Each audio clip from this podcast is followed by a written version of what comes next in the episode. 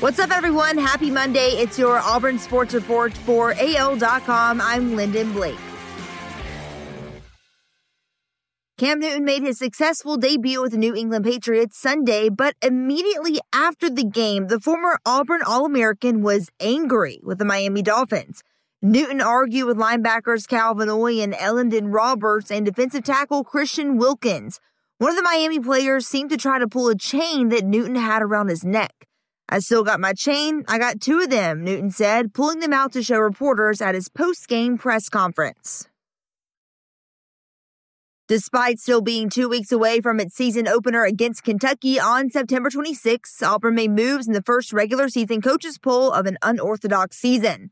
The Tigers jumped into the top 10 of the rankings, checking in at number 8 in the AP poll and number 9 of the coaches poll. Auburn was previously ranked number 11 in the preseason AP and coaches polls, which included teams from the Big Ten, Pac 12, and MAC, all of whom had already postponed their fall seasons.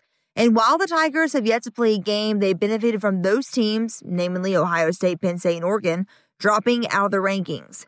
Teams whose seasons have been postponed or canceled are not eligible for votes in the regular season AP poll. Only teams with fall schedules in place may receive votes this season. Ze'Vian Capers is a lot taller than Bo Nix remembers. The Auburn quarterback saw Capers play in high school, and he was impressed with the Denmark High School receiver. Nix noticed the way Capers caught the ball so naturally and how well he ran his routes. Now the Capers has joined Nix at Auburn. Nix continues to be impressed and named him, along with running back Tank Bigsby, as one of the freshmen who had stood out to him. Not only is a 6'4, 194 pound Capers taller and rangier, but he's also very well developed as a wide receiver and a hard worker. I'm really looking forward to him continuing to grow and develop and take the next step to play, Nix said. Auburn had two more players test positive for COVID 19 this week as 10 more players, including five starters, were forced out of practice due to testing protocols.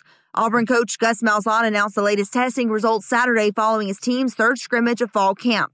It's the second time during preseason camp that Auburn has seen positive cases impact the number of players available, as the Tigers saw their second week of preseason practices temporarily halted due to nine positive cases that forced 16 players to be sidelined during week three of camp. That's your Auburn Sports Report for AL.com. Have a great week. I'm Lyndon Blake.